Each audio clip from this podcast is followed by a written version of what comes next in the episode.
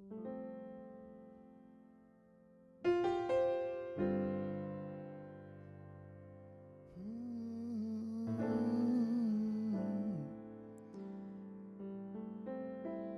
There's words for this song in your bulletin. If you feel like you want to sing, you're welcome to sing along. This is a song by Michael Fronte.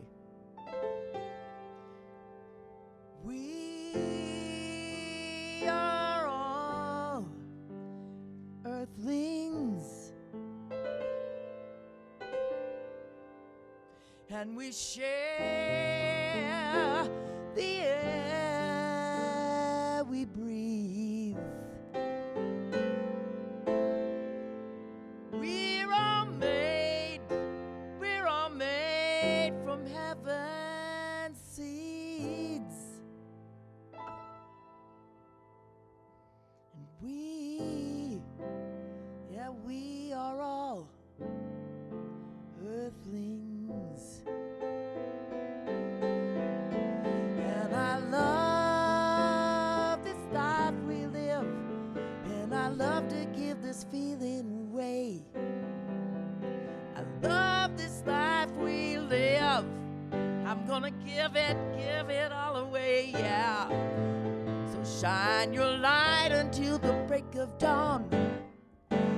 on your line.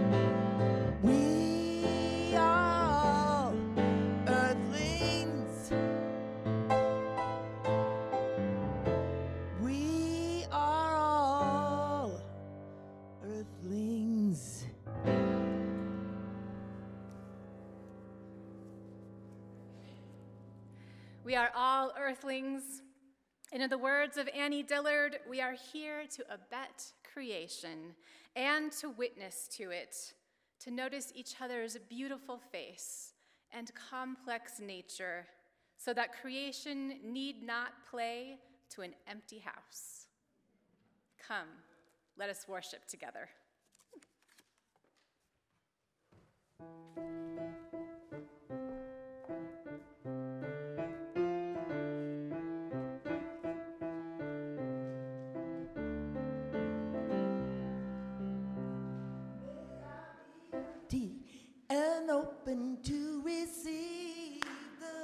May I be empty and open to receive.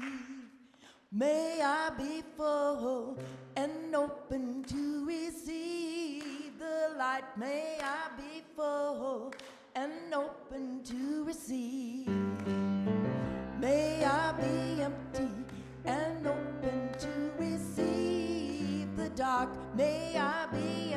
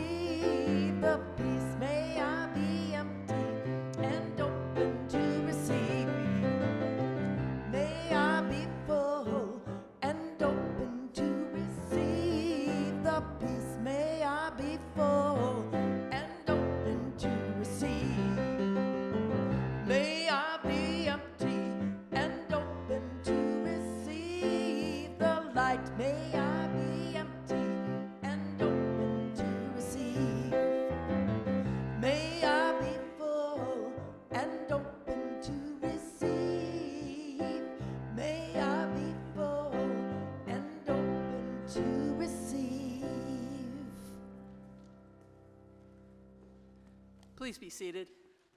That was beautiful. Thank you. Well, good morning, everybody. I'm Judy Goring, your worship leader for today.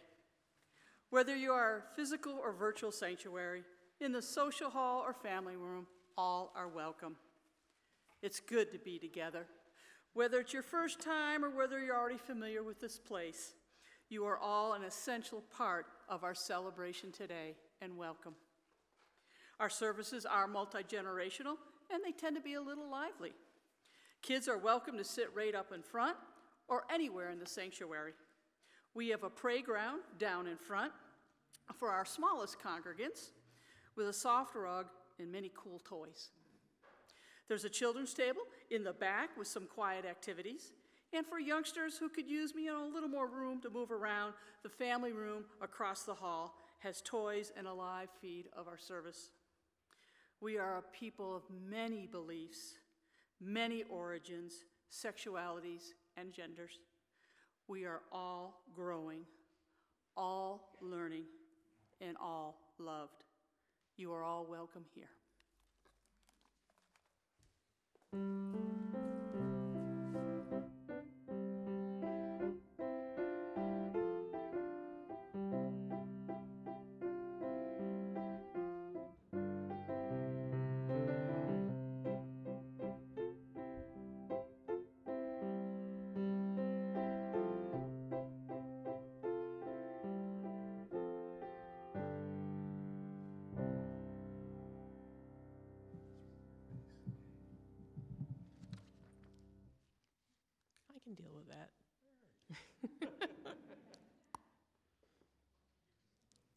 Everybody.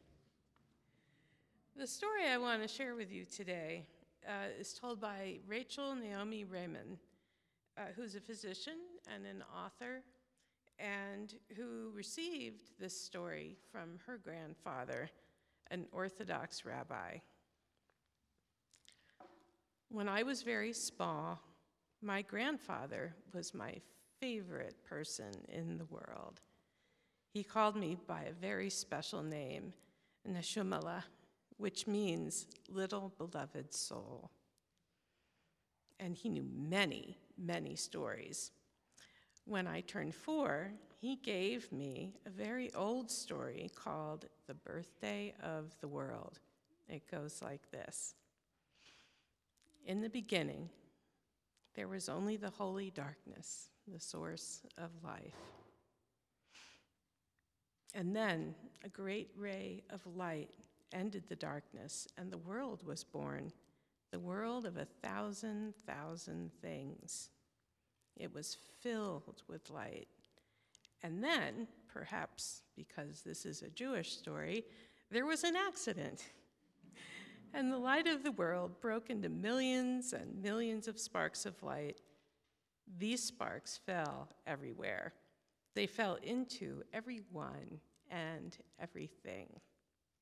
They fell into all of the people of every age and in every place.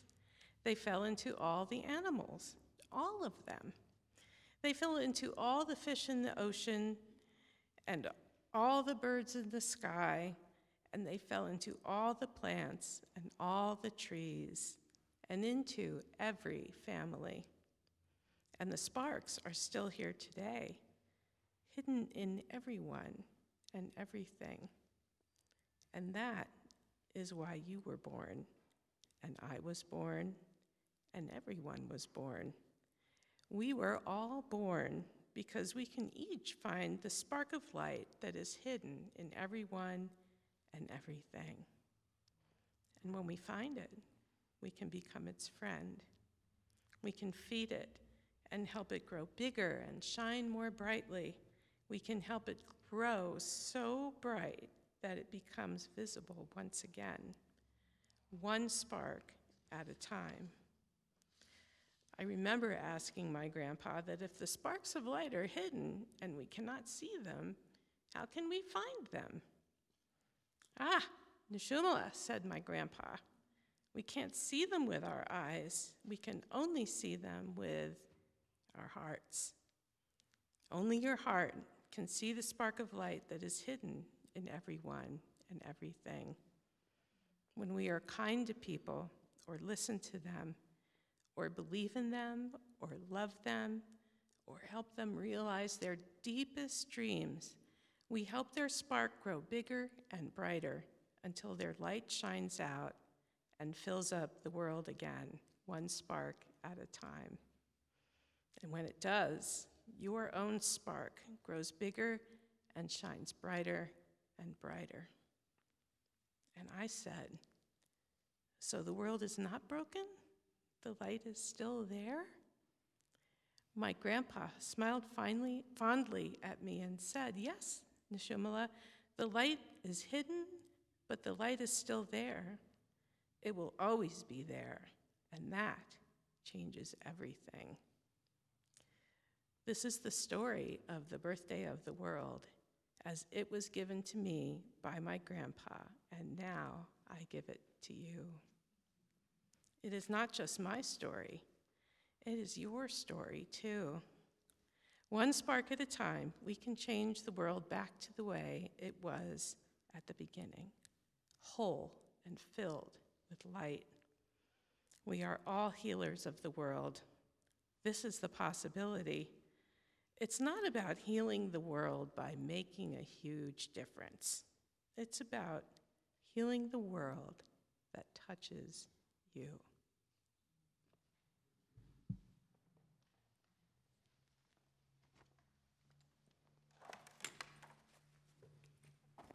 Thank you, Mia.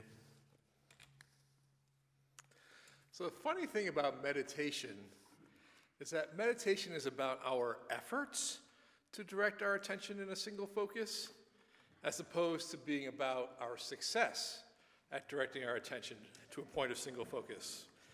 So, it's super frustrating, and failing is actually an important part of meditation. The practice of failing is why meditation is good for us, good for us emotionally, good for us spiritually. And it's that repeated experience of being unable to focus, but still trying, still persisting. It's that experience that helps us become more aware of ourselves, more compassionate towards ourselves, and hopefully more compassionate in our lives in general. So it's this exposure that we get when we meditate, this exposure to the messy, broken, beautiful truths of our own inner lives it helps us see how much that we don't know. It tells us what we can't control and tells us what we don't understand. And it helps us to loosen our grip on the stories that we might be clinging to. And hopefully, it allows us to shed what is no longer useful. And hopefully, we can open ourselves up to more relaxation, more growth, more joy. All that through the act of meditating, failing at meditating. So find a comfortable seat in whatever way is appropriate for your body today. Maybe rest your feet on the floor or not. Feel where your hands are resting. Maybe take a deep breath. Let's sit in quiet together for a bit.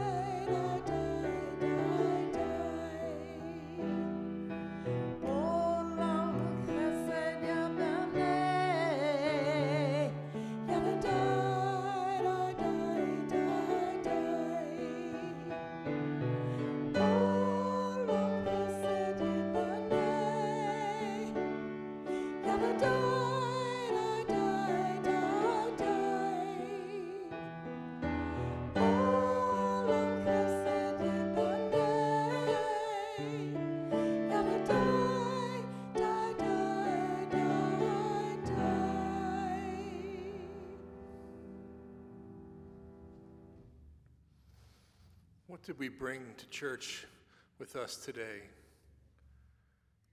Maybe something we read in a newspaper or saw on the news. Maybe something from a conversation with a loved one or a friend. Maybe something we saw, some suffering that we can't let go.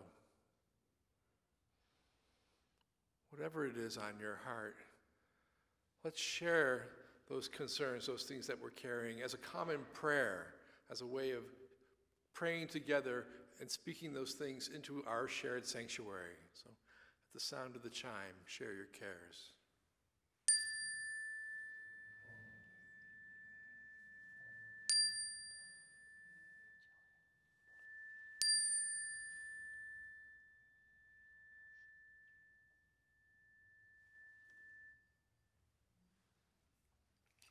To all these, we add the prayers of this community. We joyously welcome Juniper Lee Valdez, the new child of our bookkeeper Jennifer Hack. May their new family thrive. And we mourn with our facility host, Jules Wilson, as she grieves the passing of her grandmother, Mary Jane Chandos. May light perpetual shine upon Mary Jane. And we mourn with our music director, Susan Peck, at the passing of her father last week. May she feel that she is carried by the love of this congregation, and may light perpetual shine upon him. All these we lift up to the highest intentions, the most healing and renewing powers that this congregation can hold. So let's join our hearts in prayer. In Judaism, there are many names for God. Like in Unitarian Universalism, where we name the holy with titles like Spirit of Life, or Love that Surrounds Us, or simply Mystery. Judaism uses many lovely invocations, such as the Source. I will be what I will be. Was, will be the breath of all life, becoming, terrifying one, reliable one. The list goes on. So, however you're praying today, let's pray. On this Memorial Day, we mourn the lives lost by war. We rage at the betrayal of the idealism and honor of our service people by our leaders who incite meaningless wars for political and financial gain. We despair at the loss of civilian life in conflicts everywhere. May the day come when political persuasion by violence is truly a last resort. May the day come when our leaders use our country's blood and treasure to create safer and healthier and more just communities at home and abroad. May all who mourn, may all who mourn find comfort and peace on this day.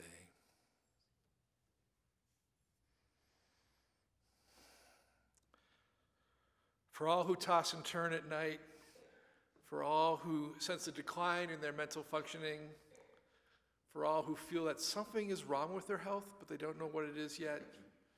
For all those, we pray for relief from anxiety. May healing and peace come to all. And we rejoice with all the people graduating, all the graduates, with their praise of education and their accomplishments. May their hard work be rewarded with satisfying and well paying careers.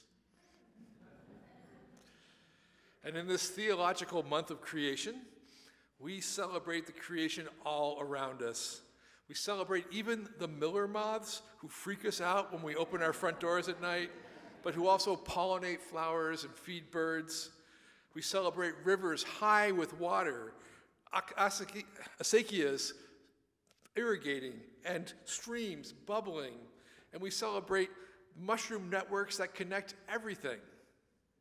We celebrate all nature with its ability to teach us and also fill us with awe.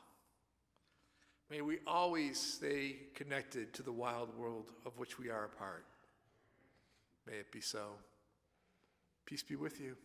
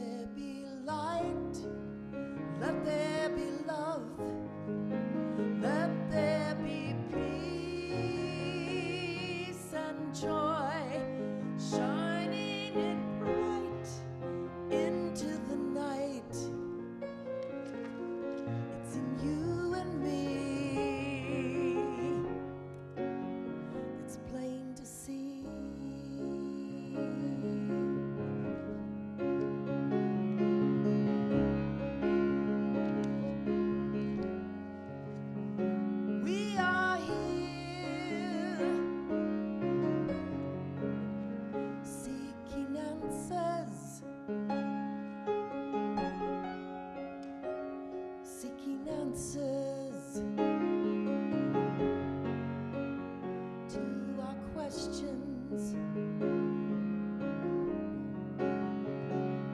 But the answers are not outside,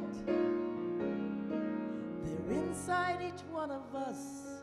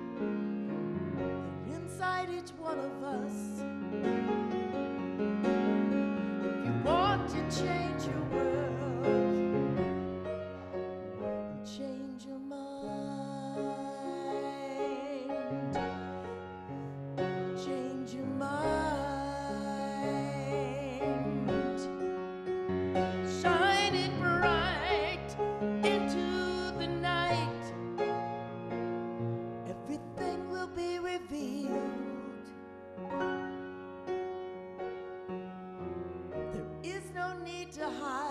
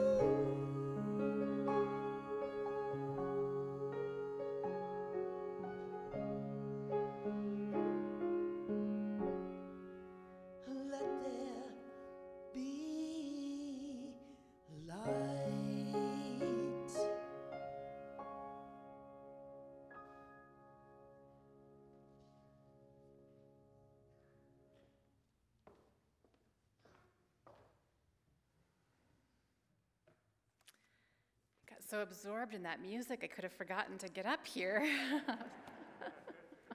so beautiful. All through May, we've been talking about the theme of creation. Bob and Catherine Probasco and Sarah Wofford created a Beltane themed service for the first Sunday of the month. Beltane, a pagan celebration of fertility as spring ripens towards summer. On the second Sunday, Mother's Day, Reverend Amani Malaika preached about the Divine Mother, about divine feminine energy. She's told stories of Oshun from the Yoruba tradition, Oshun, who transforms herself into a vulture, flies past the sun, and brings sweet water down to earth to protect and sustain life. And of Shakti from the Hindu tradition, who angered Shiva when she woke him up and used the energy of his fury as she created a new world. And of Julian of Norwich, the 14th century Christian mystic who spoke of God as a mother.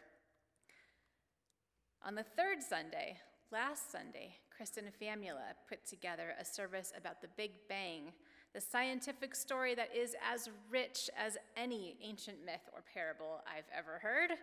100 billion galaxies, and out of the waters in this one, bacteria, algae, jellyfish, trilobites, shellfish, and sharks. Life's creaturely ancestors. I appreciate all of the lay and ordained leaders who helped create these marvelous services while I was recovering from surgery for the last three Sundays. It is great to be back this morning. This week happens to be the week of Shavuot, a Jewish holiday that celebrates the giving of the Torah on Mount Sinai.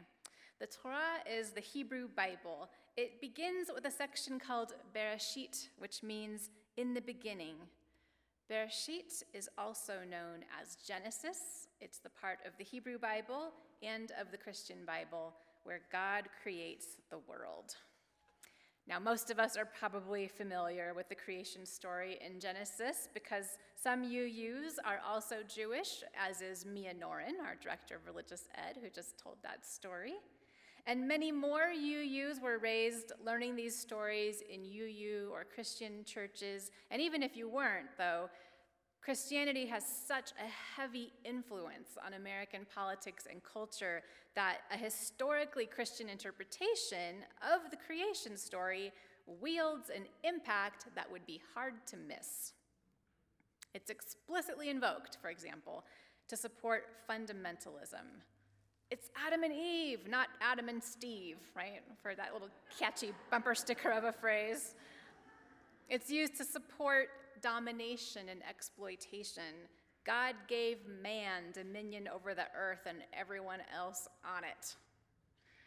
And the story is invoked implicitly in the idea that women are responsible for tempting men into bad behavior, just as Eve gives Adam a forbidden fruit. If you've ever been told nonsensically that as a woman you should dress modestly to avoid being harmed by a man, that is what I am talking about, that kind of thing.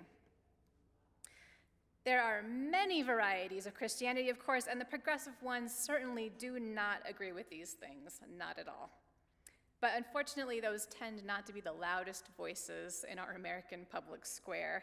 And the loudest Christian voices about Genesis also tend to take it very literally, as in this story really happened about 6,000 or so years ago, and there were no trilobites because those went extinct 250 million years ago, and 250 million years ago never did happen. But that is a fundamentalist Christian take on what is actually originally a Jewish text.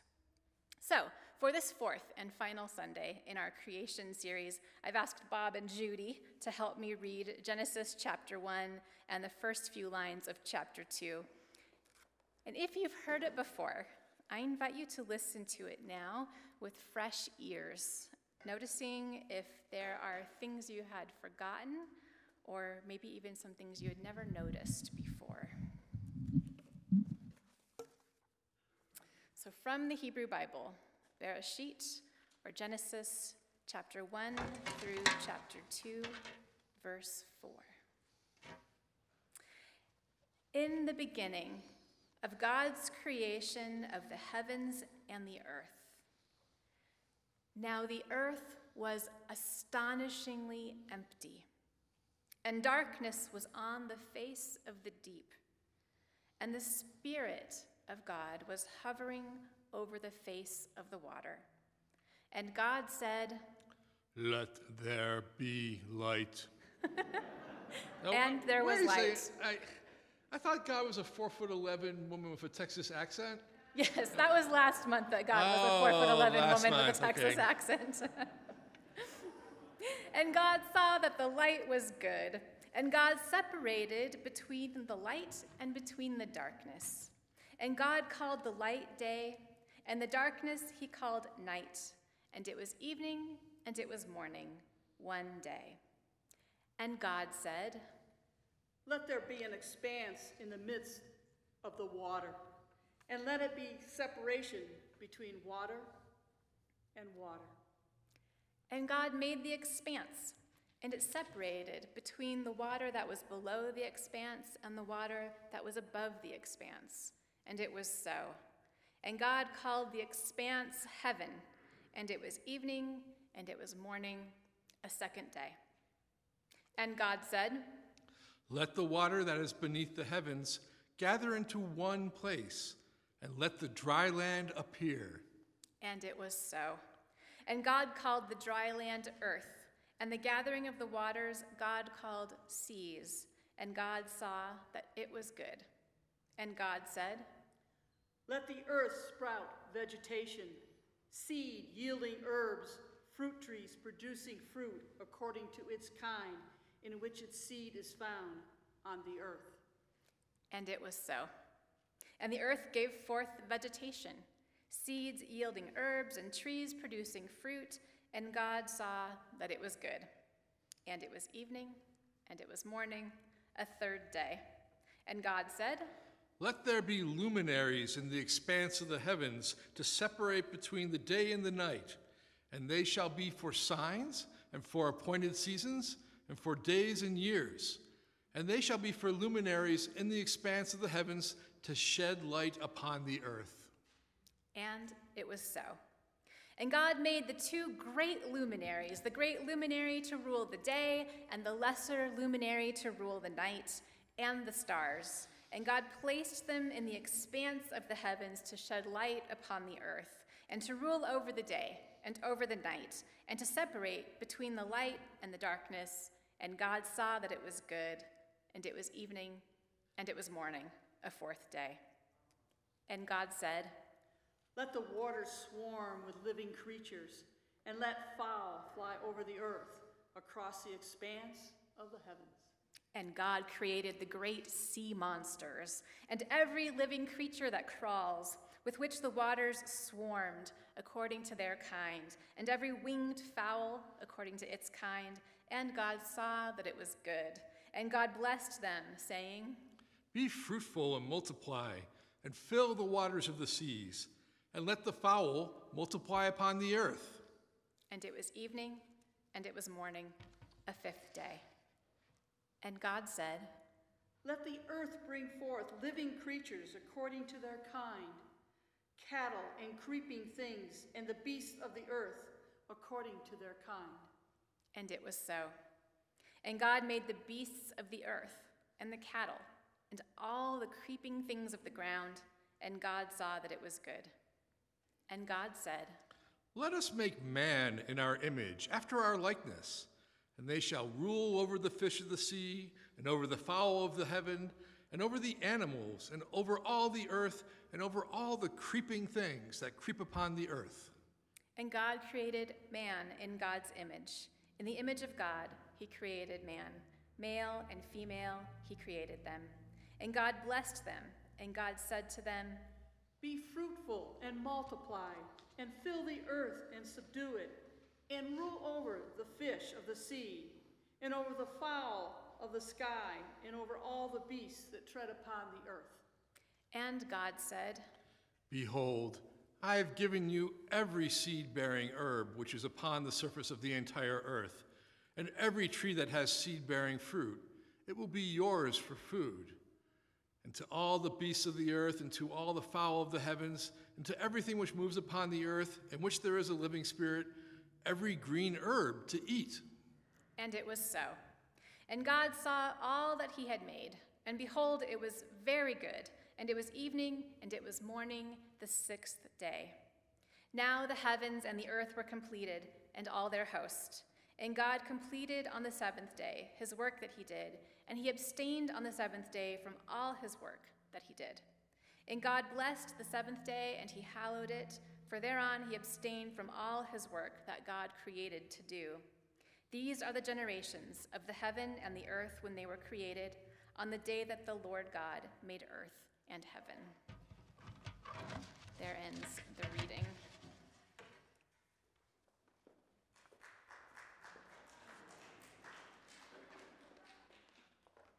I mean, it was good. Like, we could applaud. and a very good reading, I would say. The earth was astonishingly empty. What a phrase. God makes light and then separates it from the darkness. So, was it combined before? What, what is light that it can be mixed with dark? God separates water from water, and this space is called the heavens. So, in this story, it sounds like above the sky there's more water out there somewhere. Perhaps this explains why it falls through the atmosphere. Then dry land and plants and moon, sun and stars and sea creatures and birds and other animals, and finally humans made in the image of God, though the text says us, made in our image. And on the seventh day, at the end of chapter 2, verse 4, God rests. But not for long, because the story actually doesn't end right there. It does something really curious after that.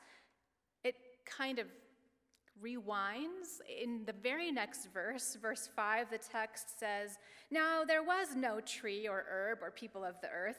And then God makes a man out of dust and divine breath or spirit, and then makes a bunch of animals to try to keep the man company, but the man is still lonely, and I'll bet you've heard this version of the story more than the other one. And so God makes the man fall into a deep sleep and then takes one of the man's sides and makes a partner, a woman. So there were two stories about people and animals being created. And in the first, God seems to make two humans at once. And in the second, it seems like maybe God intends to just make one human, but decides a second one is needed. Oh, what would it have been like if he had just stopped there, right? so, what are we supposed to make of that? Ancient rabbis surmised that perhaps the two stories are not two different stories at all, but rather the second one is an elaboration on the first. In the first story, as we heard, the text says that God creates people in God's image. Male and female, God created them. And ancient rabbis surmised that perhaps this first human being was both male and female. This is not a big leap theologically, because in addition to male and female, ancient Jewish holy texts describe four other genders. And these genders appear hundreds of times in writings about laws, marriage, inheritance, rituals, and other issues. Modern Rabbi Elliot Kukla explains when a child was born in the ancient Jewish world, the child could be designated as a boy, a girl, a tumtum who is neither clearly male nor female, or an androgynos who has both male and female characteristics based on physical features. There were two more gender designations that form later in life. The Aylonit is considered female at birth but develops in an atypical direction. The Saris is designated male at birth but later becomes a eunuch. Kukla notes that these ancient categories are not the exact equivalents of modern gender identities, but they make it clear that non binary and gender diverse people have always existed and have always been recognized by Judaism. So it makes sense that perhaps the first human to appear in the creation story was more than we might have assumed. Some ancient Jewish interpretations of this story imagine that the first human had two faces on opposite sides of the body.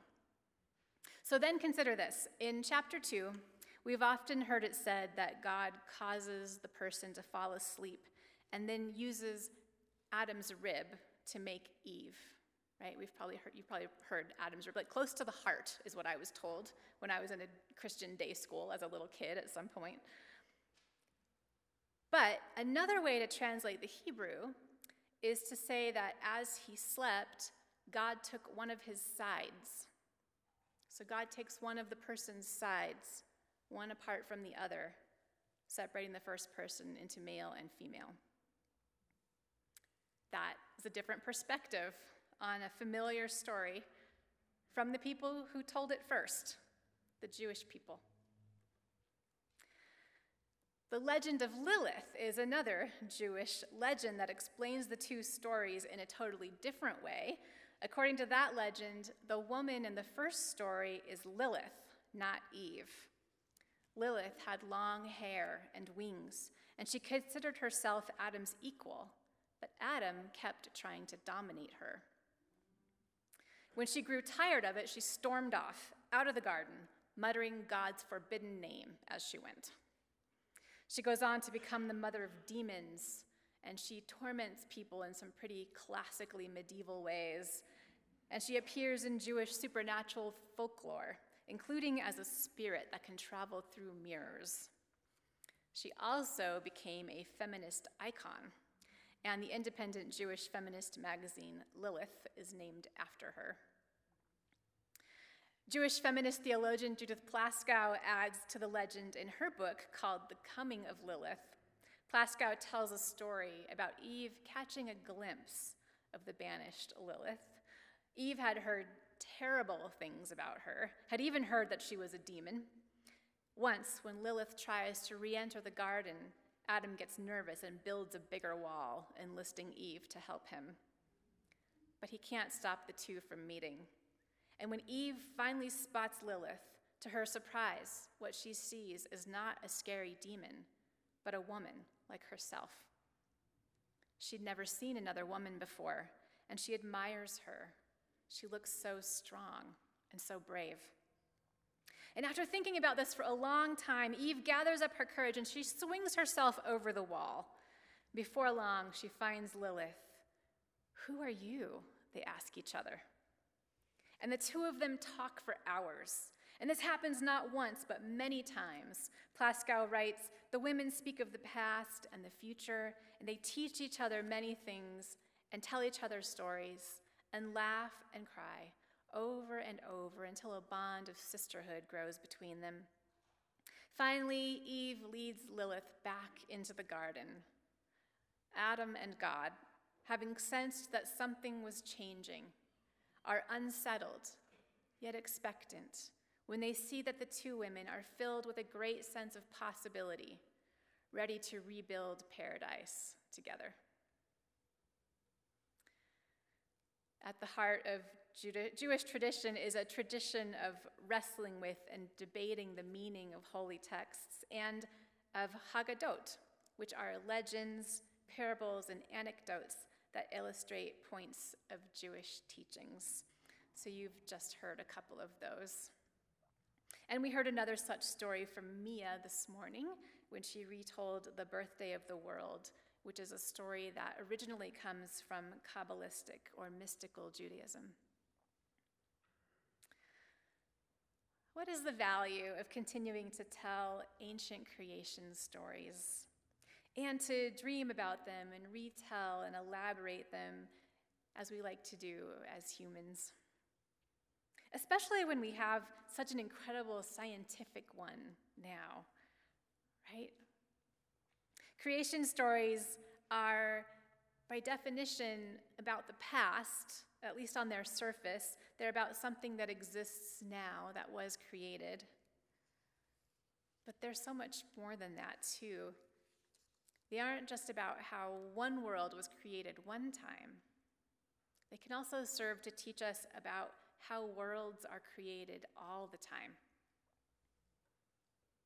All our lives, worlds are dying and new worlds are being created all the time. On the micro level, and that's you, you are micro. You're not a very big deal compared to 100 billion galaxies. But it is a really big deal for you when your personal world collapses and a new one is made.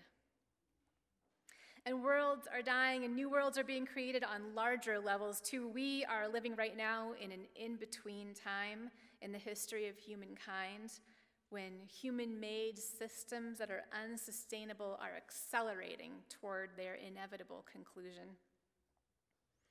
Systems of domination and oppression are being dismantled, and we see a backlash against that, a crackdown of oppressive laws, laws that encroach on the most private parts of our bodies and our lives, laws that are meant to constrain and to control, and laws that are meant to prevent people from even talking about these oppressions, from even talking about being gay or being trans or about systemic racism and its deep roots.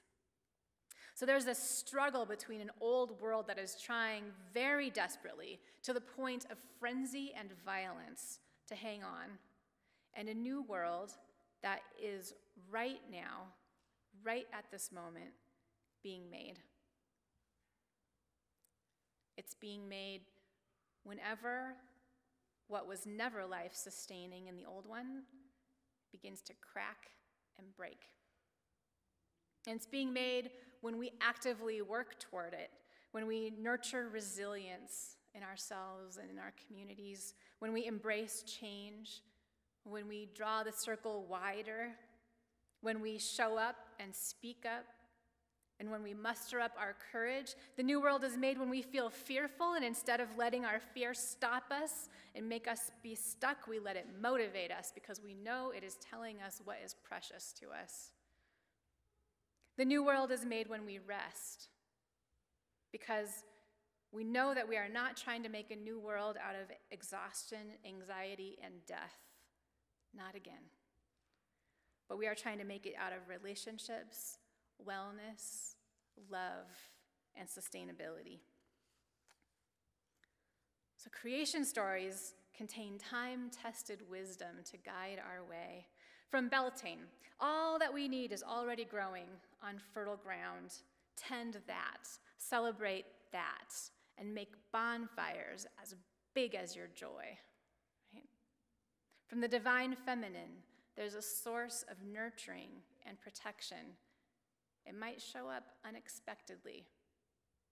Receive it. From the Big Bang, we're reminded that wherever we think we are in the grand scheme, there's more, right? There's just a lot more, more to come. And what we're doing right now helps to shape it. It's going to evolve from and it's going to reflect those who adapt. And those who did not adapt are going to become a dry bed of fossils. And in Genesis, we have a story of improvisation, I think. The process of creation involves doing things and seeing whether they're good, trying them out, and reserving the right to make adjustments or even to start over if that's what's needed. As I close, I'm thinking about that story by Rachel Naomi Remen that Mia retold. She received, Rachel Naomi Remen received that story from her grandfather, who's an Orthodox rabbi.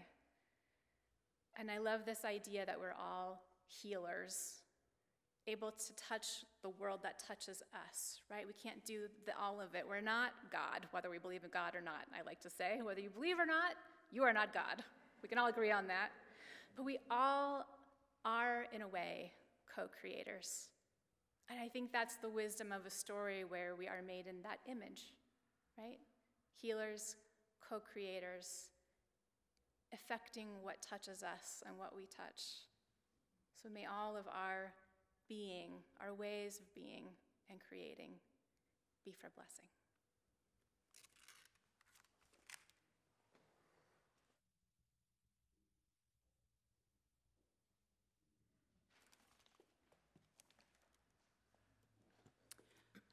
Our Change for the Future partner for March through May is Seed to Need, reducing hunger in our community by growing fresh fruits and vegetables for donation to local food pantries to the tune of 725,000 pounds since 2008. You can donate to Seed to Need by dropping your loose change in the collection box or by using the envelope on the back of the chair by writing CFF on the envelope. When Moses brought the Ten Commandments down from Mount Sinai, those commandments set forth a pathway to living a meaningful life. The commandments are a covenant. As Unitarians, we live our covenant through our eight principles. We extend our reach and our impact when we share what we have our time, our money, our talents. And that's even more powerful when we do it together. The gifts you give support the many communities of this church. We will now gratefully receive the offering.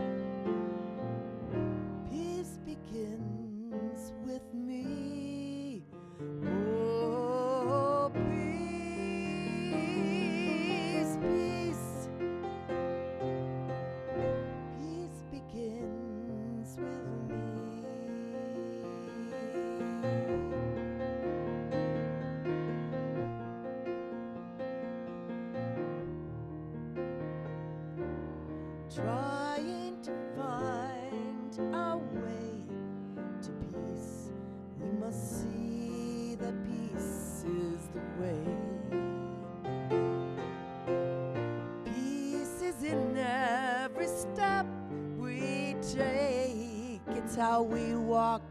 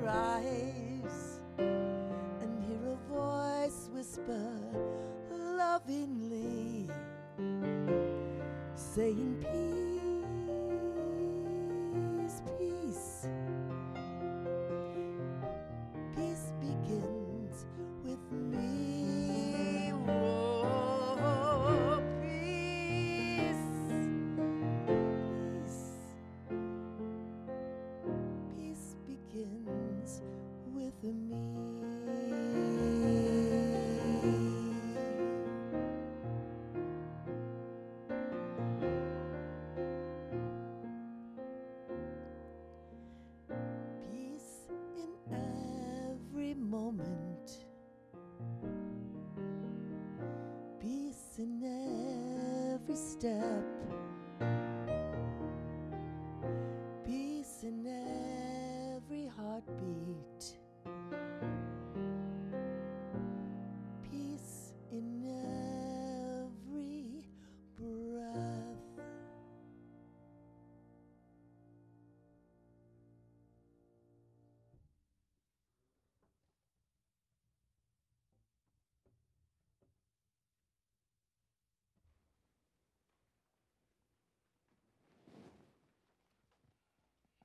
On behalf of First Unitarian, on behalf of First Unitarian Church of Albuquerque and Seed to Need, we receive this generosity with gratitude.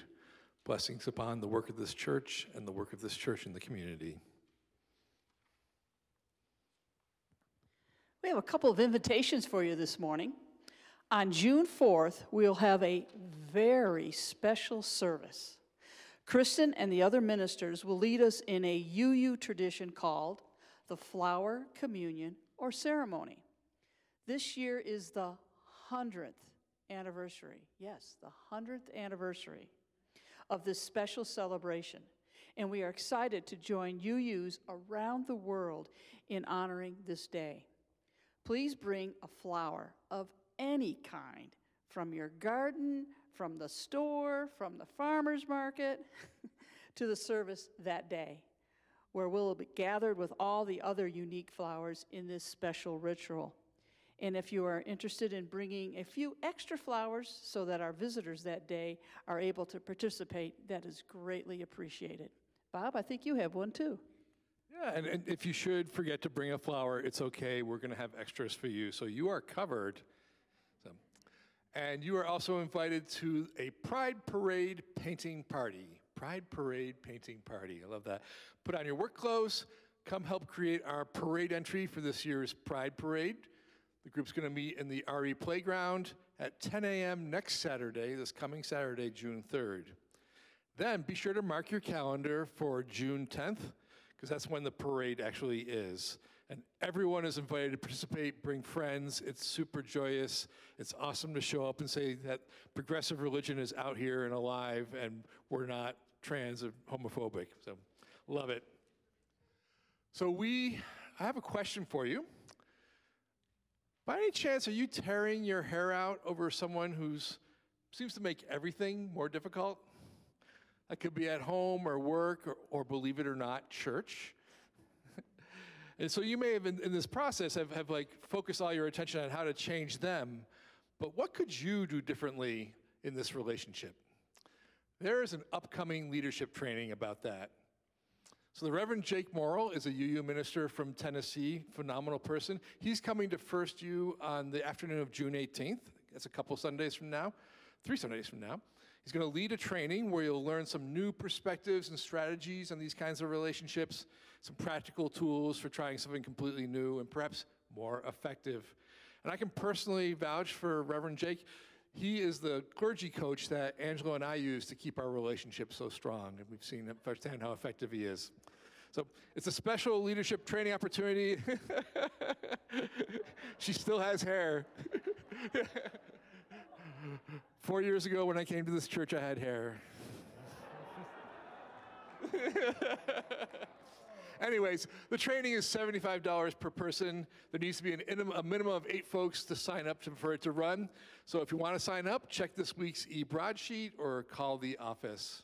So really worthwhile time spent with a, a really genius trainer. Anyways, are there any folks here who are here for the first or second time? We'd love to, if you'd wave your hand. Hi, all right. Whoa, lots of you. Let's do a warm applause. Thanks for coming out. Be sure to check in at the welcome welcome table if you're interested, and there's coffee in the social hall that way immediately following the service. So coffee is a sacrament for us here at Unitarian Universal. I invite everyone to rise in body or spirit for a greeting for all. One hand on your heart, the other hand out to your companions on the journey.